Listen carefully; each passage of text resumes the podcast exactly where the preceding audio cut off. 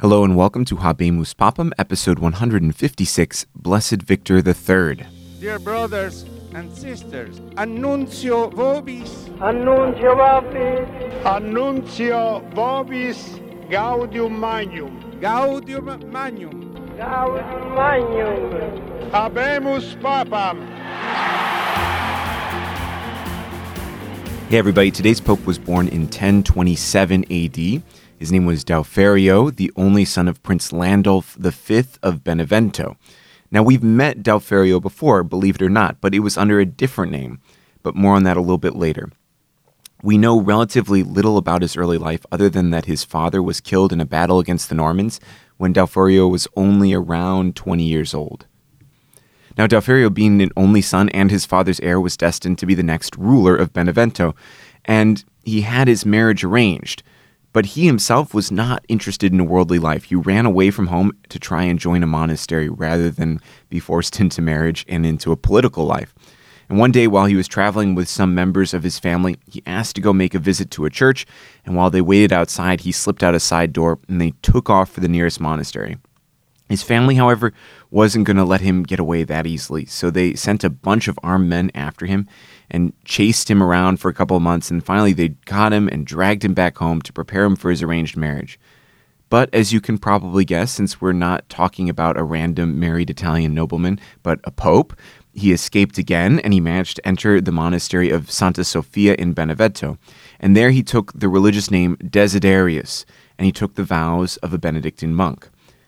Desiderius was quite zealous. He was a big supporter of the young reform movement in the church, and he was desirous of greater spiritual rigor. He apparently didn't think that Santa Sofia was strict enough, and he spent some time as a hermit at a couple of monasteries, including one on an island in the Adriatic.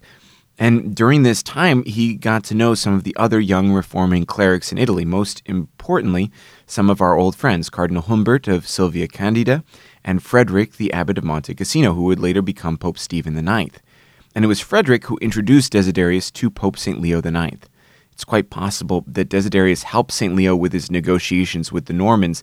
We'll see a little bit later on that his personal connections in the south of Italy, around Benevento, where his family's from, and with the Normans in Sicily, would often be put to service of the papacy. Now, Desiderius was still not settled in Santa Sofia, so in 1055 he met with the current pope, Pope Victor II, in Florence, and he asked permission to join the Benedictine Abbey of Monte Cassino, run by his friend, the great abbot Frederick. And this was granted, and Desiderius entered Monte Cassino and was eventually sent to head one of its daughter houses in southern Italy. Now, if you remember from a couple of episodes ago, Pope Stephen IX retained his role as abbot of Monte Cassino while pope. But in 1057, he thought he was dying, and he came to Monte Cassino and asked them to elect a new abbot, and the monks elected Desiderius. But then Stephen recovered, so Desiderius was asked to wait until Pope Stephen would die before he could take over in his new role as abbot. So he was an abbot in waiting. Stephen, in fact, sent him as an ambassador to Constantinople, but just before Desiderius was about to get on the boat, news reached him that Stephen had definitely died this time. And Desiderius was now the abbot of Monte Cassino, so he headed back to Monte Cassino. Though it's worth noting that this, this failed trip to Constantinople was not totally pointless. It was on this trip that he met Robert Guiscard, the great Norman leader in southern Italy. Desiderius was particularly good at communication with the Normans, and he had a very healthy working relationship with them. And as we heard last week, this relationship with the Normans is tremendously important for the papacy at this time.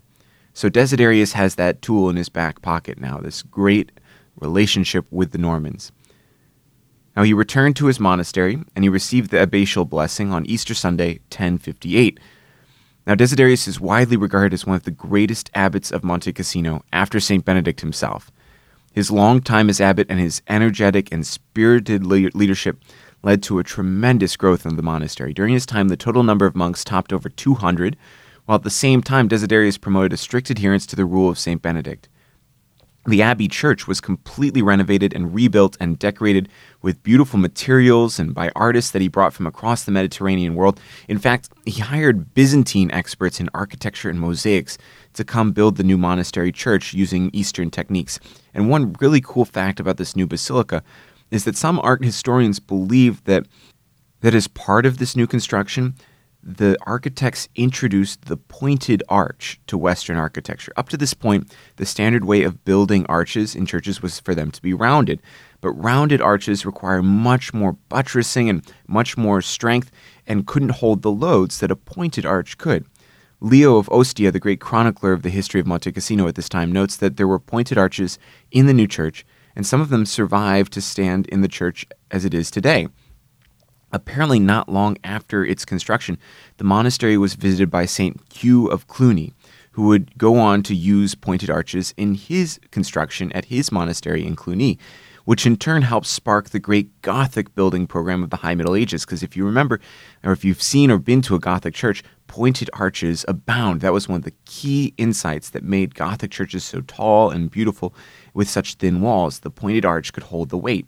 And so it comes in this family tree from the Byzantine architects that were brought to Monte Cassino, from Monte Cassino to Cluny, and from Cluny to this great French Gothic building uh, tradition. So it's pretty cool. Pope Alexander II dedicated the new church in 1071 with huge fanfare. And Desiderius also expanded significantly the library. He made new copies of ancient manuscripts. Monte Cassino became a hub of intellectual activity in Italy, and the collection of texts from the past that they had there was unsurpassed. Desiderius was likewise a player on the larger Italian and church scene. He was the go between, as we've mentioned, for the papacy and the Normans. And we heard in the last episode that they played a huge role in the end of the pontificate of St. Gregory VII and in his conflict with the Emperor Henry IV. Desiderius was often called upon to use his Norman contacts at the service of the papacy. Which brings us to where we left off last time.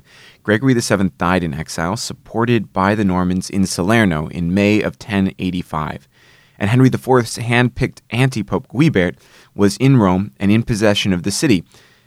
And he held power in part through force and through his popularity with the anti-reform party in northern Italy. There seems to have been quite a lot of conflict, and for a year the papacy remained vacant. Gregory himself had said Desiderius should be a good successor, but Desiderius begged them not to elect him.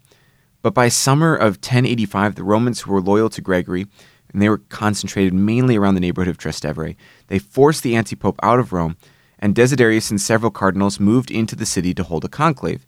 But Desiderius realized that when he got there, that they're all looking at his direction, that they all wanted to make him pope, and so naturally he ran for it, which might be the most sensible reaction one could have when all the cardinals want you to be the pope. Now, a little later on, Desiderius brought some Norman allied troops to Rome to help calm things down again. Uh, there had been some stirring up by the antipope again, and as he arrived at the city, the cardinals made it known that if he entered, they would name him pope. So he refused to enter, and he went back to Monte Cassino again. And after a year or so of hiding, Desiderius was commanded by the cardinals in Rome to come to the city and help them figure out what to do with the current situation in the church. I mean, an anti-pope with no legit pope is not a great situation. In the past, that leads to the anti-pope just basically becoming the true pope, and we definitely don't want that. So Desiderius arrived, and sure enough, it was a trap. They wanted him to be pope, and he said no. Then they said, "Well, let's um, meet you, and and you can pick the person to become pope." So he said, "Okay." And they met at the now destroyed church of Santa Lucia in Sepsoli, and he suggested on a candidate, a guy named Odo, the bishop of Ostia, and they said no. And finally, on May 24th, 1086, the cardinals and the people basically jumped Desiderius and forced him into the church and forced the large red cape that the pope at the time wore onto his shoulders and made him take the name Pope Victor III. But as perhaps Pope Victor could have predicted, not everyone was happy. The prefect of the city of Rome didn't like that Victor was so close to the Normans. He had been a prisoner of Robert Guiscard, and so he drove the Pope and the cardinals out of Rome just four days after the election. And when that happened, Victor thought, well, this is a great opportunity. So he threw off the papal regalia and ran away to Monte Cassino. Now, the theory many historians have was that Victor was sick at the time. He was an older man, and he even had a hard time getting through saying Mass just because of his sickness. And it wouldn't be until March 21st of 1087 that Victor finally acquiesced and put back on his papal garments and acknowledged that he was indeed the Pope. So in May of 1087, Pope Victor III returned to Rome, but there was a problem. Our friend the anti-pope Guibert had come back and had taken St. Peter's Basilica. Luckily, Victor had some Norman friends to help him drive the anti-pope out, and he was formally consecrated on May 9, 1087. But Guibert then drove him back out again, and Victor found himself again at home in Monte Cassino. Now, some allies asked him to try and retake Rome again, so he did it, and he took up temporary residence at San Bartolomeo on the Tiber Island. But again, he was then driven out, and he would never return. While he was away from Rome, several prominent clerics, including Odo, the Bishop of Ostia, briefly abandoned supporting Victor. And this effort at denouncing Victor was prompted at, by a French bishop who initially had been a big fan of the popes but now decided to throw his lot with Henry IV, and he convinced a couple others to do so. And eventually, most of his side returned to supporting Victor, especially Odo of Ostia. But it made the situation worse for Victor in the end. Now, feeling incredibly sick, Victor called a synod in Benevento, his home in southern Italy, to condemn Guibert the antipope and to continue the reforming work of his predecessors. But his time was short. As soon as the council ended, he went back to Monte Cassino and, with the cardinals surrounding him, pointed out Odo of Ostia, his erstwhile opponent, to be his successor. He died on September 16, 1087, and he was buried in Monte Cassino, his beloved monastery. He was beatified by Pope Leo XIII on July 23, 1887. This holy abbot and unwilling pope, Blessed Victor III, was succeeded by the guy he pointed out, Odo of Ostia, who we now know today as Blessed Urban II. And we'll talk about him and the First Crusade, which he called, next week. Thanks for listening to Habemus Papam. You can check out the rest of the Catholic Bites podcast at CatholicBitesPodcast.com or find us on Apple Podcasts Thank you, and God bless you.